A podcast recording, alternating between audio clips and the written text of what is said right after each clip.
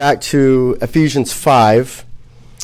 Uh, Thanksgiving is by far my, my favorite time of the year. There's just so many um, great memories and just so, so much that's impacted in this, this, this arching realm of Thanksgiving. I'm, I'm thankful and grateful that, that I live in America. Uh, as rough as it may seem, as uh, crazy as it might be getting, it's it's still the best and still the best place to be, and we still have this great opportunity to worship the Lord. Um, and that's what I mean by the best. I, I, I, mean from a spiritual standpoint of being able to um, to have freedom, and that freedom not only uh, is enterprise, but more importantly, that freedom's religion. And and so we have to make sure that we um, take advantage of that. Uh, freedom did not come free. Uh, the, the story and the history of liberty is, is a beautiful and amazing one, especially in America. Uh, the story of Thanksgiving is a, a, a beautiful reminder. Uh, we've been through this before with the pilgrims. The, the pilgrims were uh, devout Christians. Uh, we, we have a difference between our, our forefathers and you know the, the forefathers of, of the political realm of America and, and there's a lot of different uh, blends and of Christianity or uh, Judeo-Christian values. Um, but make no mistake the, the pilgrims were as devout as it gets. They were they're not only just serious minded and courageous uh, they, were, they were humble they were humble, but not weak. I think that's something that we struggle with these days. Is we think that that being humble means that we, we have to be cowards or we have to be soft. And pilgrims were, were not weak. They were they were not soft. Um, they were brave. Uh, they, they were strong. They, they risked their lives many, many times uh, in order to faithfully pursue and follow their Lord and their Master. When they came to America, they were seeking uh, to, to live a, a, biblical, godly Christian life. That, that was their goal. Their goal was not to become wealthy. Their goal was not to become, you know, landowners. Their goal was to just be able to worship in peace. And to do that in a fallen world. Uh, and they were no strangers to this. They were no strangers. They originated in in England, and they were you know growing in their church. And like us, they would just see that you know what, fewer and fewer people were actually being added um, to the genuine Christian church in England. Part of that had to do with uh, the the government itself had intertwined religion and government through the Anglican Church. So it was very confusing uh, to people exactly what, you know what are they? Are they Catholic? Are they Protestant? Are they secular? Well, they they were all of it, which is not authentic Christianity. Which is the thing that we need to be careful of. This idea of unity, when you unite everything together and you it, it just becomes polytheistic and you believe in everything, you, you believe in nothing. Well, the pilgrims knew better. They were constantly surrounded by their political enemies, their spiritual enemies. They were being imprisoned, they were being tortured, they were being financially sanctioned. Um, it, it, it, was a tough time. All the things that we fear and worry, they lived. Uh, they, they were living through that. And so they, you know what? They, they got up and they moved as a church. Think about that for a second. It's an incredible thing. And, and, and we have the benefit of, of reading their, their journals. We know firsthand what they thought, what they think, and what they did. So, so we're not guessing here. We're not reading, you know, revisionist history. We're, we're actually reading uh, from, from their, their journals exactly what their mindset was when they left England, when they went to Holland, when they left Holland, and then went back to England, and then again what came to America. One of the things that just gripped them was that their children were being corrupted by society. Does that sound familiar? That society was, was all around them and, and surrounding them, and the temptation, the evil, and the wickedness of, of government and city and culture was having a, a, a dramatic effect on their kids. And so, again, something had to be done. They also had a great desire to propagate the gospel. It's something that we don't hear much about the pilgrims, but one of the things they did in Holland was they actually, you know, got printing presses and were like printing out little pamphlets and printing out little, like, you know, workbooks and, and things like that, trying to spread the gospel. They were not isolationists. They, they were not just like this this little cultic group that was like, well, we're just going to do our thing together, and they would just kind of move around. No, they they they were gospel minded, and that was part of their vision in going to America too. Was this new place that could uh, start outside of the Anglican Church. Uh, I, am I'm, I'm in awe of them. I love reading every year about them, and every year I, I learn more and more uh, just about their story. Make no mistake, they physically died coming here.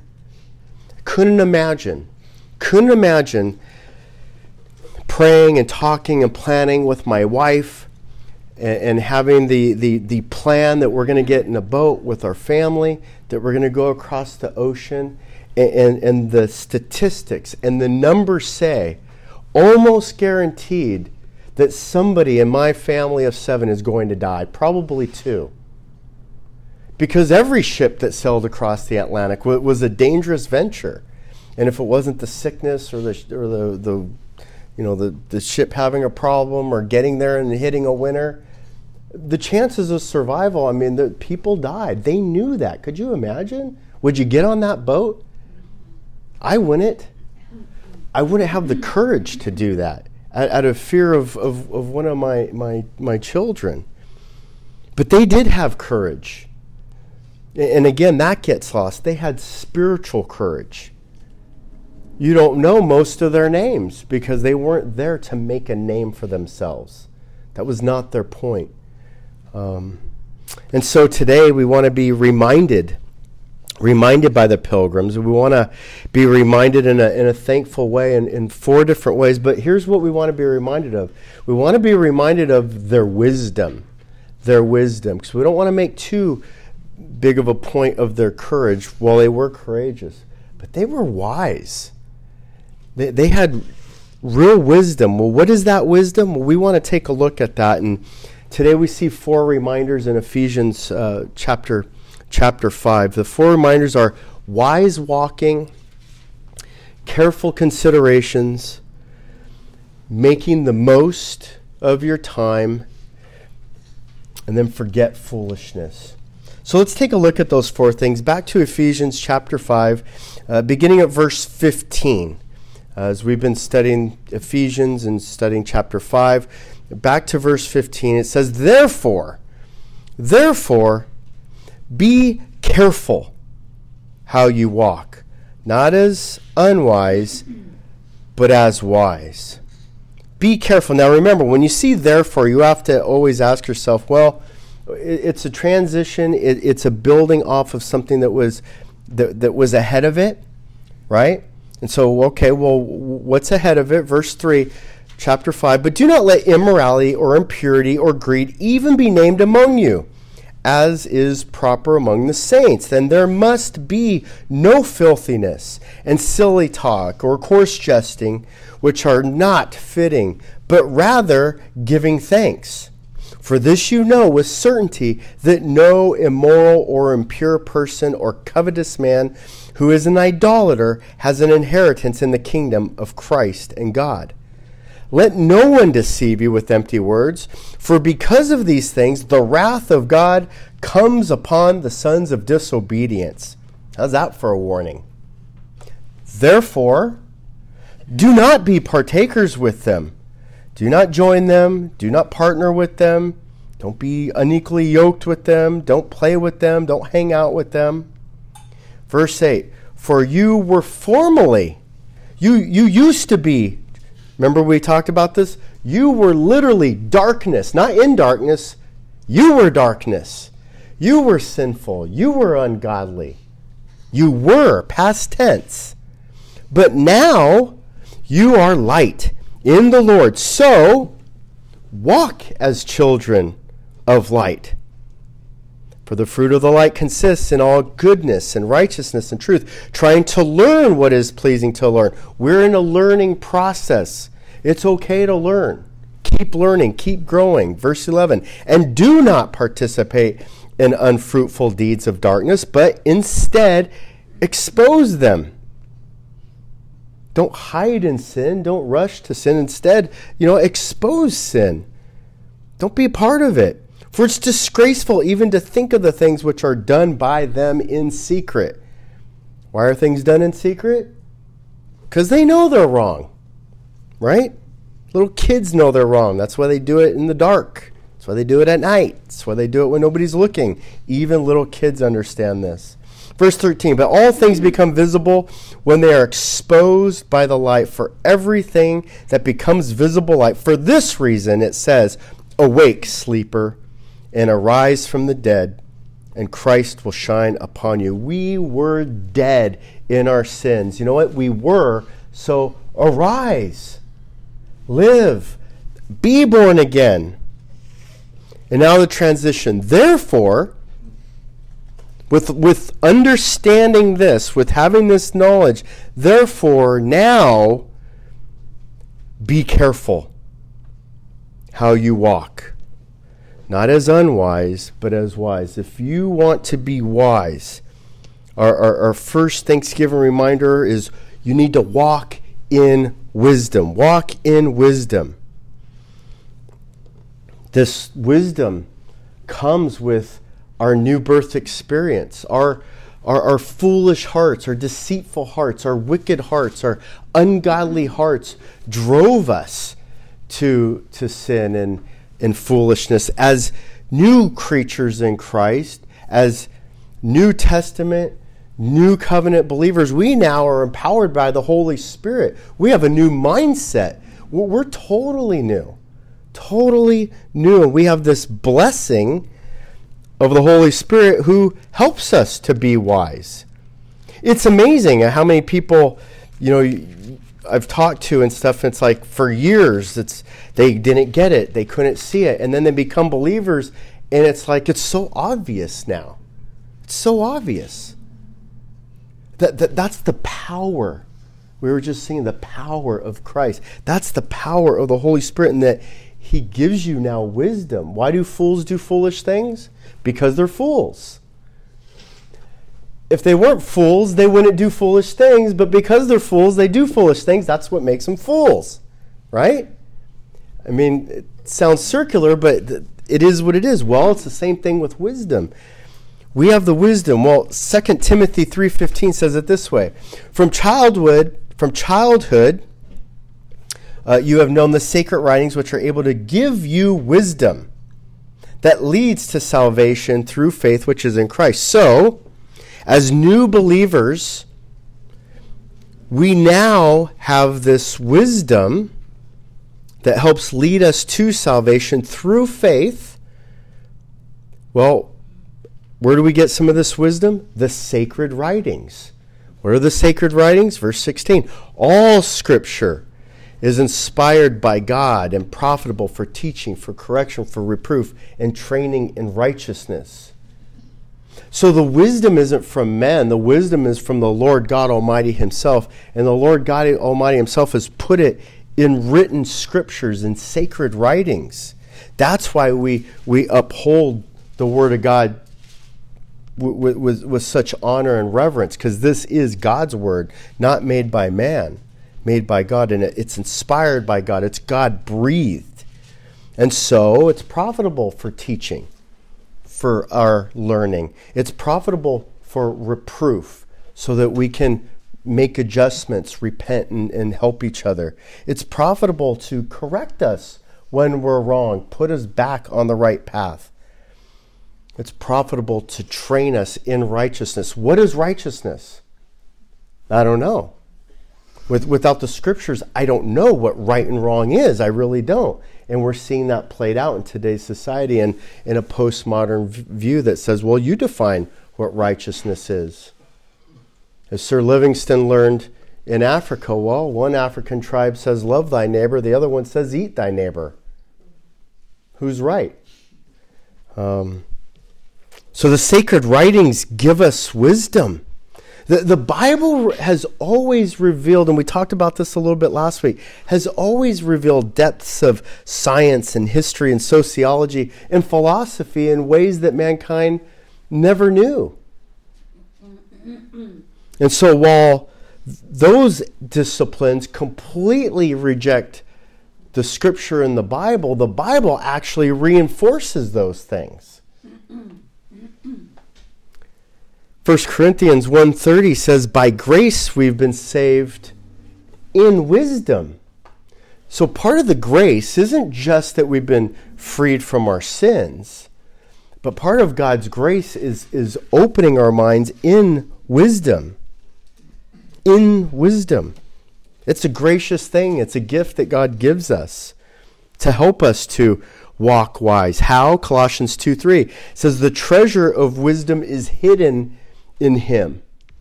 The, wisdom is a treasure. We, we've probably all, all met people or hung out with people who were, um, I'll, I'll say it in, in a nice way, just, just silly, foolish.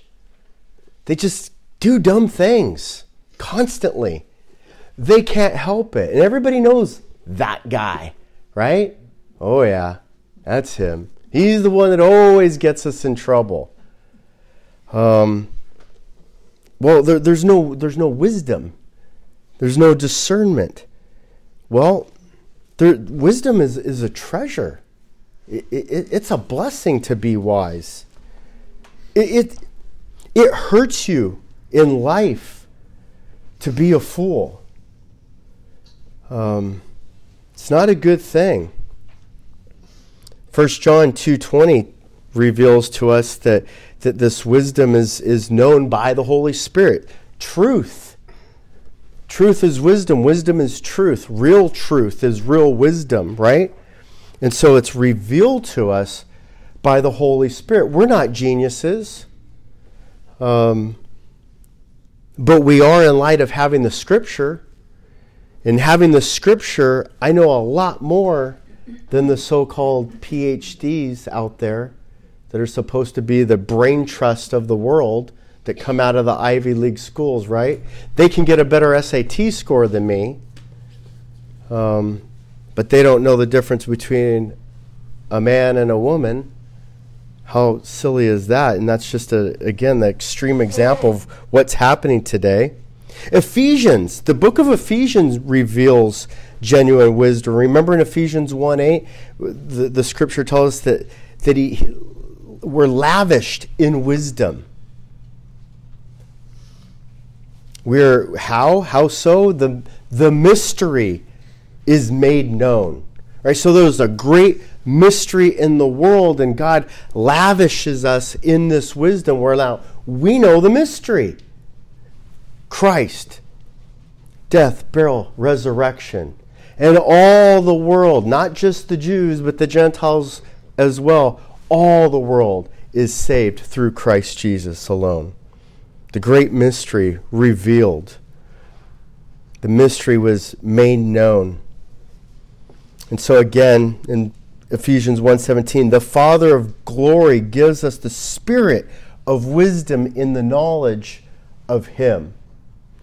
There used to be a great probably the best athlete in the history of the world you know, he's an all star in football, an all star in baseball, Bo Jackson. They had this great commercial, Bo Knows.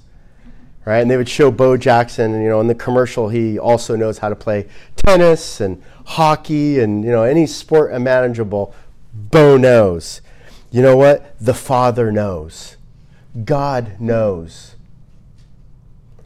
And, and because of him, we know we know things. We're revealed to things and have understand. When we see the political scene, when we see what's going on in the streets, when we see what's going on, we understand the motive and the mindset and the purpose that's behind it, behind that. They are following their father. They are serving their master, the evil one who loves death, who loves sexual Im- immorality, who, who loves division and divisiveness. And so when you see the fruit of that, you know who the Father is. So the pilgrims knew this. They, they knew this, and because they were in God's Word and in prayer and were filled by the power of the Holy Spirit, they put all, all their confidence in, in the wisdom of the Lord. And they followed Him. They trusted God. They, they had the silly idea that, why, you know, if, if we follow Scripture and follow Him, He'll bless us. And so courageously, we will get on that ship. He'll take care of us courageously they will move to that new town and start all over again, again and again and again because they're following their master and their master goes with them wherever they go. Their devotion to God made them wise. Their, go, their devotion to God gave them the, the, the clear vision and insight well, the second Thanksgiving reminder we see is this careful consideration. Back to Ephesians 5. Therefore, be careful. Be careful how you walk, not as unwise, walk wise, but as wise. So, what's the first thing we see? Careful consideration. Be careful. Be careful words are powerful in the in the Greek they, they usually have these words that are, are pregnant with, with other meanings and and that's the case here in this word careful. When you think of careful, you have to think in terms of accurate and, and exact, right? Accurate and exact. I think sometimes when, when we think of careful, we just think of like don't fall, right? Kind of just but no, but it's, it's, it's more than that. It's, it's take an accurate examination, investigate something. Be, be thorough in your, in, in your investigation. That, that's the idea behind science, right? Real science is it's careful, it's meticulous, it tests it over and over and over again. I think of Edison 10,000 times, right? 10,000 times. Mm. When do you give up? Me? Science? Second time? First time? 10,000? Can you imagine? Well, that was the meticulous. He was careful in his, in his investigation. He, he took great care in, in, in finding and in, in finding something new. He didn't just jump to conclusions. He didn't just hear something and then, okay, that, that's today, right? Today you hear something, you know, on the news or on a, on a social media thing, and, and two seconds later, you know, okay, I believe in that. No investigation, no, no thought into how that's going to work. You know, America, Statue of Liberty, come, come to America. Okay, okay. two million at one time. Does that work? um, Got to think through things. It also has this idea. There's kind of two ideas here with this accurate and exact investigation, but the second thing is, is care. When you think of a caregiver, right, or a caretaker, r- right away you have a, a, different idea of the word care. It's safekeeping, it's, it's safekeeping and protection. It's the idea there, when you look at this together, the, the, the word careful is, is this investigation and also safekeeping, protection to, to be on alert be on alert. Heads up. Turn with me to Ephesians 6. Ephesians, it's so layered within itself, it's, it's so beautiful. So here we are in Ephesians 5, and it says, You need to walk wise, so be careful how you walk. Okay, well, Ephesians 6 gives us a, a, deeper insight into that. 6.10. Finally, be strong in the Lord. Walk wise, be careful, be strong in the Lord and in the strength of his might. Okay, so it's his might, his power. How? Put on the full armor of God. Why? That you may be able to stand firm against the schemes of the devil. For our struggle is not against flesh and blood, but against the rulers, against the powers, against the world forces of this darkness, against the spiritual forces of wickedness in the heavenly places. We are wise because we understand this. We're not walking around the earth just thinking it's just us. There's a war going on, there's a battlefield going on. Having that understanding is a, is a powerful piece of information. Verse 13. Therefore, since you know this, take up your full armor of God that you may be able to resist in the evil day. And having done everything, to stand firm. Stand firm, therefore, having girded your loins with the truth, and having put on the breastplate of righteousness, and having shod your feet with the preparation of the gospel uh, in addition to all, taking up the shield of faith, in which you will be able to extinguish all the flaming missiles of the evil one. We have the power, we have the armor, we have the strength. Stand firm. You can make it. You have the information, you can make it. Verse 17, and take the helmet of salvation and the sword of the Spirit, which is the word of God. Our offensive weapon is God's word. Verse 18, with all prayer and petition, pray at all times in the Spirit. And with this in view, be on alert. So we're careful, but we're not cowards, right? We're, we're humble, but, but we have the power. We're on alert, but not, we're, we're not scared we're, we're in alert with, with power here. And so it says, therefore, be careful how you walk, not as unwise, but as wise. It's, it's, it's a carefulness with power. And we'll get to Ephesians 6, but, but that gives us a clearer picture of, of, of what that looks like. Yes, there is a, a spiritual minefield. Yes, the pilgrims were surrounded by enemies in ways we could only imagine. But you know what? They still lived. They lived in the world. They were active in the world. They started their businesses all over again in Holland. They uprooted and went to America and started all over again. They, they, were, they were not just cowardly weaklings. They lived. We have to live in this world. We don't get to just buy 20 acres in the corner of Selleck and, and hide. That, that, that's not the biblical mandate. We're on alert, we're careful, but, but we have to walk in this world. Proverbs 2 says, not don't walk in the way of the wicked. We don't walk like them. We don't, we, we don't walk in their path. Psalm 1, don't walk in the counsel of the wicked. They're all around us, the way is around us, but we don't walk like them, do we? Or do we? Or are we not careful? Um, do we go into the battlefield without our armor? No, no soldier in battle would, would even consider walking into the, to the battlefield without his armor.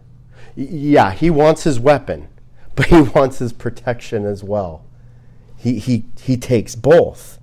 Why, why, why are we putting ourselves in positions where we're not careful? That's not wise.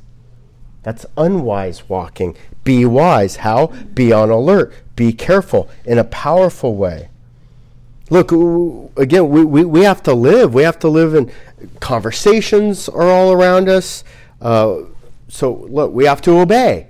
We have to obey God's word, not disobey God's word, not ignore God's word. We have to follow God's path.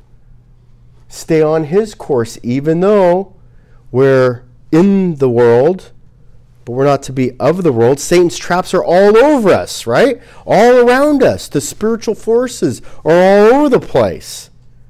It's one of the amazing things when you see the life of Christ.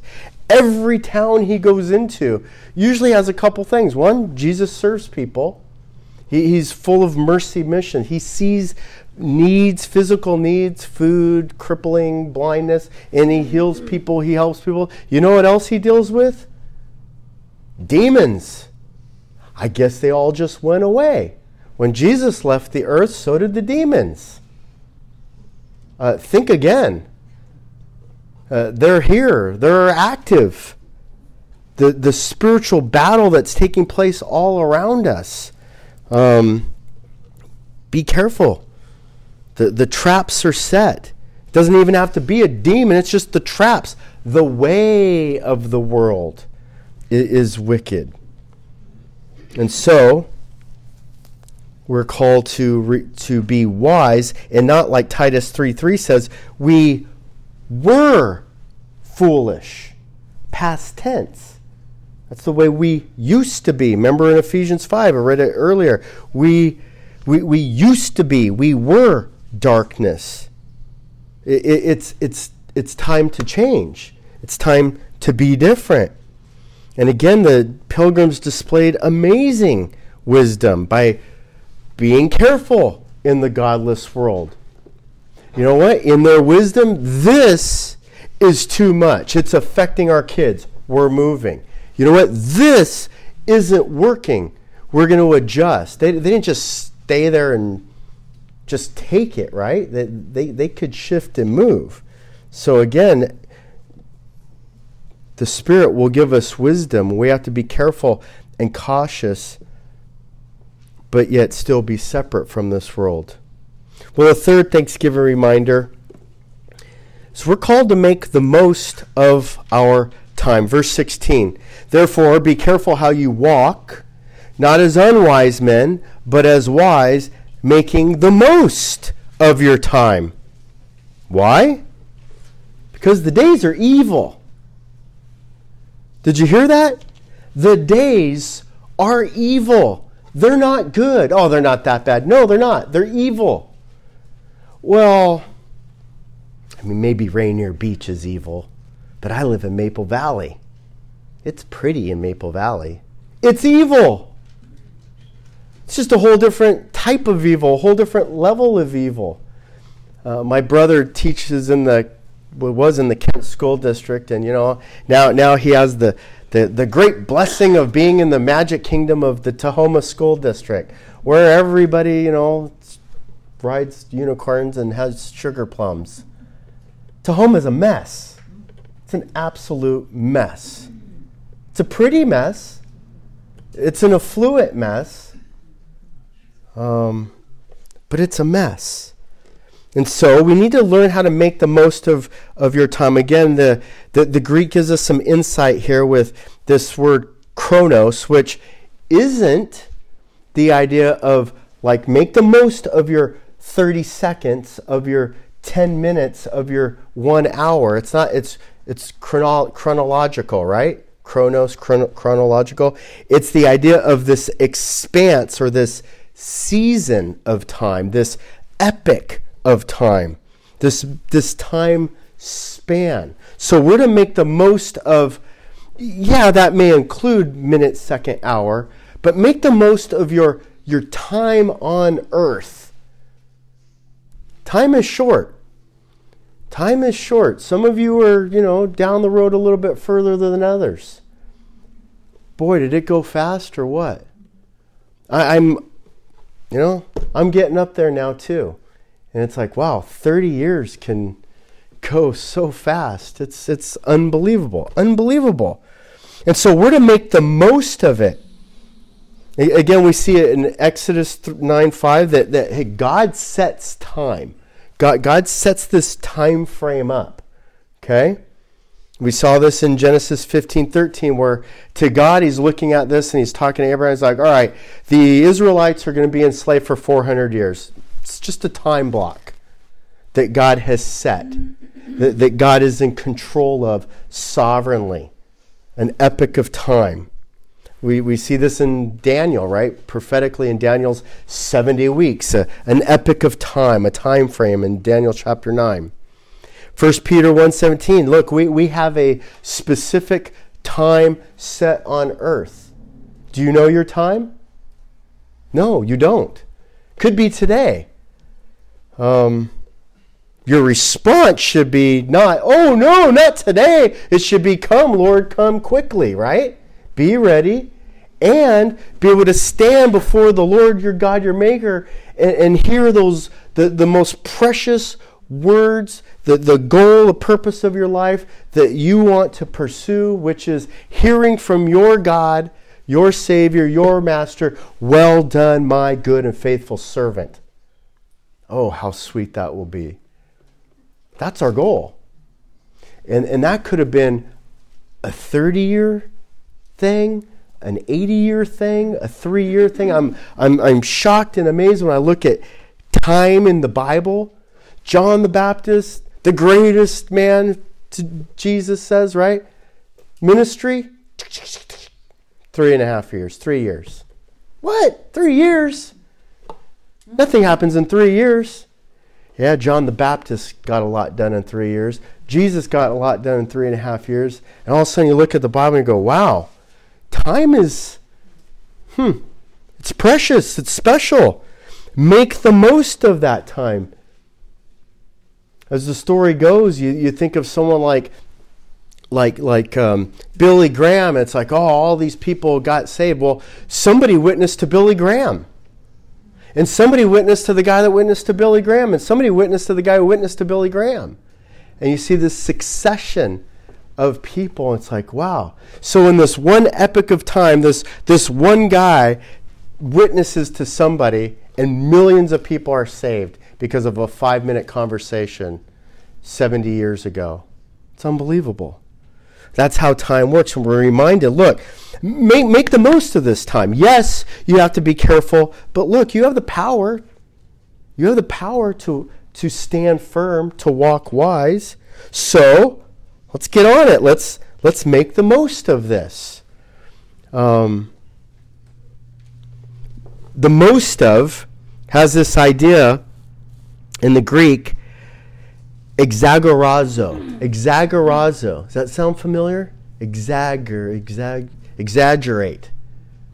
Exaggerate, make the most of, exa- exaggerate your time. Well, what does it mean here? Well, it has the idea of buying back. You, you, it, it's a buyout. So making the most of is a buyout. And they used to use it in terms of, of slavery. They would buy slaves to set them free the buyout of somebody to then just set them free. Compacted in that is the idea of it has the redemptive element. It's it's where they get the the idea of redemption. You ever want why do we use these terms redemption? Because our souls were bought back.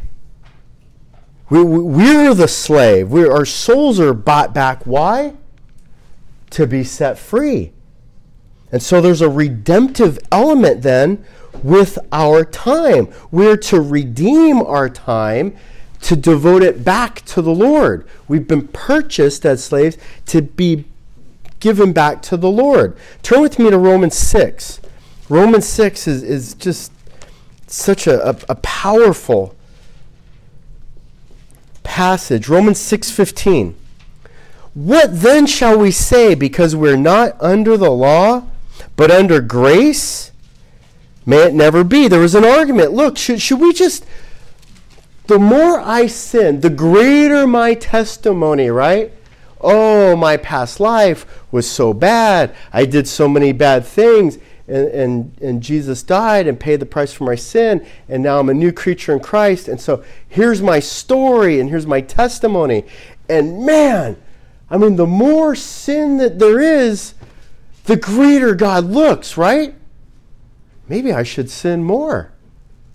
No. Verse 15, may it never be. Sin, shall we sin because we're not under the law but under grace? Can you sin and be forgiven? Yes. By grace, we're saved. So somehow in the gorilla math, maybe I should sin more. Maybe it's okay to sin. Maybe the more I sin, the better uh, God looks. No, no, no. Verse 16. Don't you know that when you present yourselves to someone, slaves for obedience, you are slaves of the one who you obey, either of sin, which will result in death, or of obedience resulting in righteousness. But thanks be to God that though you were slaves of sin, you were, you were, you were, past tense, you now became obedient, not from the law, but from the heart, to that form of teaching to which you were committed. Verse 18, and having been freed from sin, now that you're freed from sin, you become slaves of righteousness. What, what a picture. What an amazing picture. That, that we, we need to make the most of our time. We need to redeem our time. We need to give our time back. Now that we have been redeemed and bought back and set free, what are we to do with that? Be slaves of righteous, wise living. That's our commission. That's our commission. It comes before the warning of the days are evil. So, so it's, it's not just a statement, it's look, days are evil. Days are evil. Be careful, be on guard, be on alert. But look, you are now a soldier, a slave for Christ. So be a slave of obedience. What does a slave do? His master's bidding. Not his own, his master's bidding. Our master wants us to live wisely, carefully, making the most of our time. Isn't that funny? Isn't it funny that 2,000 years ago, most of my time, what do you think I'm doing with my time? I mean, it's a different time 2,000 years ago. It's cold outside. Well, go chop a tree down with not, not, you know, not a steel chainsaw, right? Um, go chop a tree down, chop it in the rounds, burn the fire. And you know what the worst part about, you know, chopping your own firewood is? You burn it, you get the heat from it, and tomorrow it's gone. You got to go do it again, right? Oh, by the way, you know, you, you're a little hungry too. Well, go, go hunt. Go get, go find the meat. Go plant something. Watch it grow. This stuff didn't just happen by accident. So, what did they do during the day? They worked hard from sun up to sun down, right? The farmer's life. And here we're, they're warned in Scripture make the most of your time. The days are evil, like they had all this free time. Guess who has tons of free time? We live in a culture, in a society that we have so much free time, we don't know what to do with it. And what does everybody want? More free time. It's insane. And what do they do with that free time? It's not good. Um, think about the things that are happening. We, we live in an evil age. Galatians 1 4 says that. We live in an e- evil age where, where time has created, time has created a major problem. Our kids have nothing to do except play video games all day. What do you mean you have nothing to do? That you can play hours upon hours of video games. Um, we, we just had a, a, a major transaction in the business community Twitter was bought out, right, by a billionaire. You know what? In his investigation of looking at the company, one of the biggest problems in the company is the people don't work. They're not working. Now check this out. So he's the new new leader in town. We got a, a, new vision, a new purpose statement. We're a new brand, a new, you know, th- th- this is what we're going to do. So I want us to reaffirm who we are and what we're doing. We're going to start off by this. Everybody's going to recommit themselves to doing this crazy thing. We're going to work. And if you don't want to work, then don't come back. And more than half of the employees so I don't want to. I don't want to work. That's unfair. And the free lunches that you were giving us, that by the way, we work from home, we're not even there. You're taking them away, and it costs them because there's a lot of people, a couple million, you know, thirteen million dollars, and he's like, we're not doing that more. That's not fair. It's a society and a culture that is raised to play, to do nothing, to not work, and in the in the vacuum of that non-work is evil and wickedness.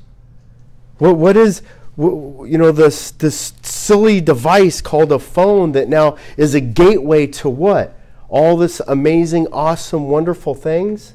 No. To all the wickedness that you can possibly imagine. This oh, watch myself here. The communists in China understand this. They regulate their kids to 45 minutes a day because they get it, that it's not good. And what do we do? We can't put a phone in our kids' hands soon enough. Why? So that their faces can be in the phone all day long, where they could be sitting right across from you and their faces in the phone. Can't get enough of it. Just a practical illustration of how we don't make the most of our time. Think about the couple, you know, the summer of love, right? What are these people doing? I mean, you know, it's like who's got time to peacefully protest? You know, who, who's got the time to go march on the Capitol, to go do this stuff? I mean, don't you have jobs? Don't you have things to do? What are they doing with this free time? I guess with a couple free hours, then I can loot Target, um, start a fire in, in the city. It, it's it's free time, not not being wise with the free time, not making the most of their free time. And it's not new. You can go into the jungles today in, in Indonesia, the Taliabo tribe. You know, 30 years ago, they went on these islands, and, and the biggest issue they had was in their free time. And I'm talking about like you know, natives in loincloths, you know, island living where their garden or is, is essential for living. When they had free time, they would do bad things in the garden. That's when when gossip and adultery and coveting and stealing and the plotting of evil happened in the free time. Well, the pilgrims didn't live that way. They were very ambitious. They, they were hard workers. They were business owners. They were farmers. Um, they were entrepreneurs, right? They had that entrepreneurial spirit. Turn with me to First Thessalonians. Um, this is just a, a, a passage that's really changed my life. It's changed the vision of my life. And again, understanding the, the wisdom now that comes with God's word. 1 Thessalonians 4 1. This is what you do with your time. 1 Thessalonians 4:11. Now, remember, 1 Thessalonians is a church under persecution. It's a church that is suffering. It's a church that, that is having a very difficult time. And in light of that, this is what they're called to do. Verse 11, to Make it their ambition. You want to be ambitious? Make this your ambition. To lead a quiet life. A quiet life. Not the rioter's life, not the protester's life, not the social justice warrior life, not the Instagram social media influencer life, right? Lead a quiet life. Shh. Just quiet. And attend to your own business. Uh, that means keep your beak out of your neighbor's business. Mind your own business. You know that phrase, right? Mind your own business. Do you not have enough problems under your own household? Do you not have enough problems under your own hat? Mind your own business. Deal with that, and then you can fix the world lead a quiet life, attend your own business. Oh, and look at this one, and work with your hands. Now, that's an interesting phrase. Not just work, work with your hands. Work hard. This is the blue collar stuff, right? It's an interesting thing what happens when you work with your hands. It takes time. Like nothing's fast, but it's good. It's not microwave. You know, what, what happens super duper fast that's amazing? You know those, you know, really nice restaurants that we, you go to and pay like four times as much as, as the food is worth that they microwave? the dinner? Right? You've heard of those. No, that's not good food. Fast, fastest food, right? It has a whole nother term of fast food. Microwavable food that is so fast, you don't have to work at it, you don't have to, you know, it's not labor inducive. That's not good. Why do you think anything else that way is good? takes time to do things. takes time to turn over the dirt of the earth and make it something better, to build something.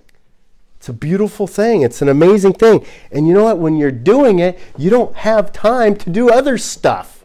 What stuff? Bad stuff, evil stuff, wicked stuff. It's at your fingertips. The pilgrims had great ambition. They work hard, and you know what? They changed the world. The whole American dream, the whole uh, discovery, the whole thing was propagated by the pilgrims doing what? Minding their own business, working with their hands, being quiet. And boy, did that make a noise. Well, the final Thanksgiving reminder that we see here is we make the most of our time while the days are evil. So then, as another reminder, do not be foolish. Understand the will of the Lord. So we need to understand the will of the Lord. What's the will of the Lord? A direct exhortation. Here's the will of the Lord. You guys ready? Don't be a fool. It's not that complicated. The will of the Lord, don't be foolish. Well, I don't want to do foolish things. I don't want to be a fool. How, how, how, how do I do that? Walk wise. Okay, you're just stating phrases. God's word. Get into God's word, right? We're reading this in Proverbs. It, it'll tell you how do we walk wise by following God's word. Trust and obey. There's no other way, right? How do I be wise? How do I walk and make the most of the time? Work with your hands, right? The, these are the are, are the ways that we do this, and it begins with this idea: stop being a fool. Remember, we, we studied this last week. What's the idea of a fool? Empty headed stupidity, living without sense. When you disregard God's way, then you're living like a fool. Again, it's no accident that we see in verse 17 don't be foolish understand the will of the Lord? Do you know what's coming late in the second half of this passage? The biblical outline for marriage. Do you think that's an accident? That the most unfoolish thing that you can do is to be engaged in a biblical marriage. Huh. Well, that's going to be fun when we get into that. But you want to be wise, you want to be smart. The world's telling you the opposite. The world's telling you you don't need to get married. The world's telling you there's no value in marriage. The world is telling you that in this old patriarchy of the of the Bible that the, the man and the woman and the and the woman's role and headship, that none of that is of value and, and oh, really? That's not what God says. That's wisdom. That's a blessing. So forget the foolishness and that's just an example there that we know is coming. We'll get to that. Well, remember last week we understood what the types of foolishness were? Proverbs 22 15. Look, we're born with it. We're born with foolishness, so we have to drive it out. We have to drive it out with the rod of reproof, the rod of correction. The Lord says in Hebrews that He disciplines those He loves parents who love their church, their children will drive the foolishness out of their children. That's love. That's true love. Guess what? You don't get to go there. No, you can't do that. No, you can't go. There's a consequence for disobedience. Why? Because I love you and I'm smarter than you and I have to protect you from you. Because you're a fool not to be mean and harsh, you're just born that way, and we have to train it and drive it out of you. And We live in a world that's surrounded by fools. Remember last week the worldly wisdom, 1 Corinthians 1:18, the worldly wisdom of their science, their psychology, and their philosophy. Those are traps. Those are bear traps. So we've got to get out of that foolishness. Remember Psalm 14:1, in our hearts, our hearts are foolish. Our hearts get to the point where we're so foolish in Romans 1 that will drive us to say that there is no God. Even though we all start off knowing there is a God. We know it. Romans 1 confirms that. What does that look like? Proverbs 12:15. We start doing what's right in our own eyes. Back to love thy neighbor versus eat thy neighbor sounds ridiculous and crazy. Um, that's old news. That's not new. That's not what if. That is how people have already lived. The new postmodern culture of doing right in your own eyes, I can do whatever I want to do. If it makes me happy, if it feels good, why not? Mind your own business. Don't judge me, right? That's what we live under. Well, you can't do what's just right in your own eyes. First of all, you have no basis for what is right and wrong. And so it's utter foolishness. So we're to reject foolishness, and the whole meta narrative of the book of Ephesians is uh, Ephesians 4 1. Be wise, how? Walk in a manner worthy of the calling. How's that? Well, walk humbly. Walk verses 4 through 16 in Ephesians 4. Walk in the unity of the Spirit of God, right? Not like the Gentiles and we're given a laundry list of how the Gentiles live.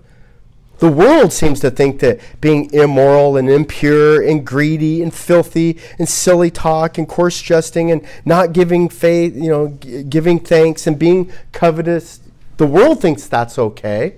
It's praised and exalted, and it leaves people empty and sad and depressed Think about this all the people right now who are running around the streets doing whatever they want, why aren't they happy? Why, why, why does do it turn the volume off and, and look at their faces? Do they look happy? Do they look full of peace and joy? So it's not working. Instead, Ephesians 5 1 through 7, we're to walk in love.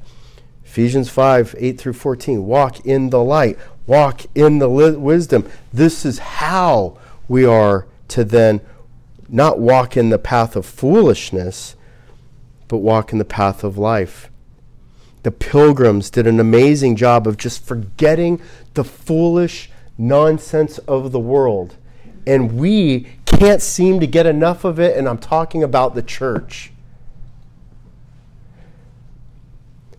That the strategy of the church growth and movement and sustainability is what's the world doing to draw people?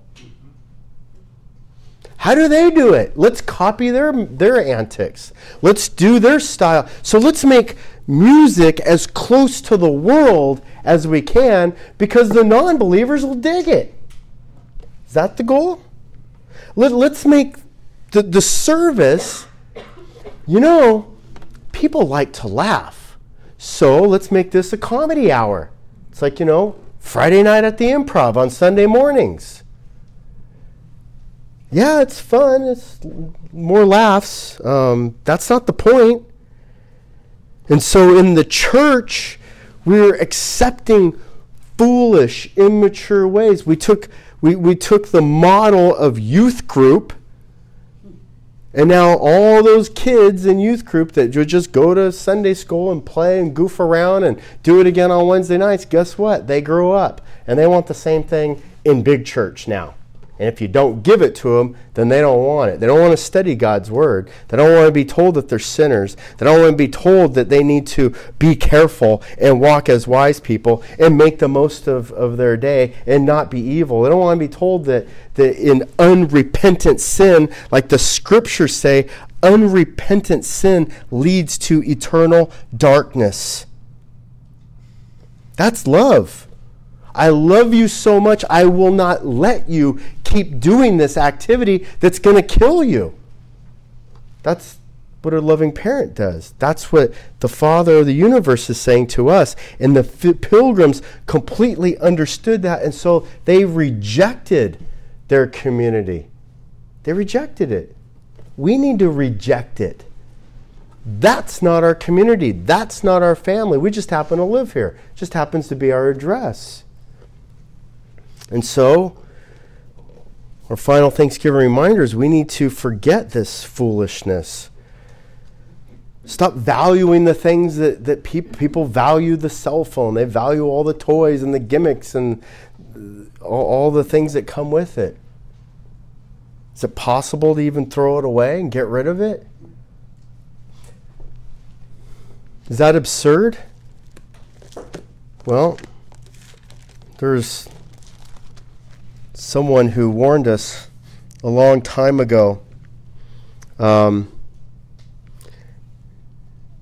that if our eye was causing us to sin, that it might be better if you pluck it out. Does that ring any bells? Um, I think it'd be easier to throw something away or stop watching XYZ or doing ABC.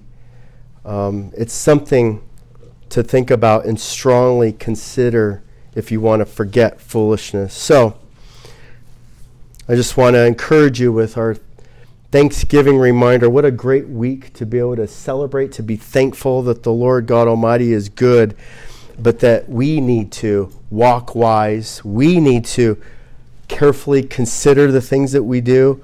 We need to make the most of our time, and we need to forget foolishness. Let's pray.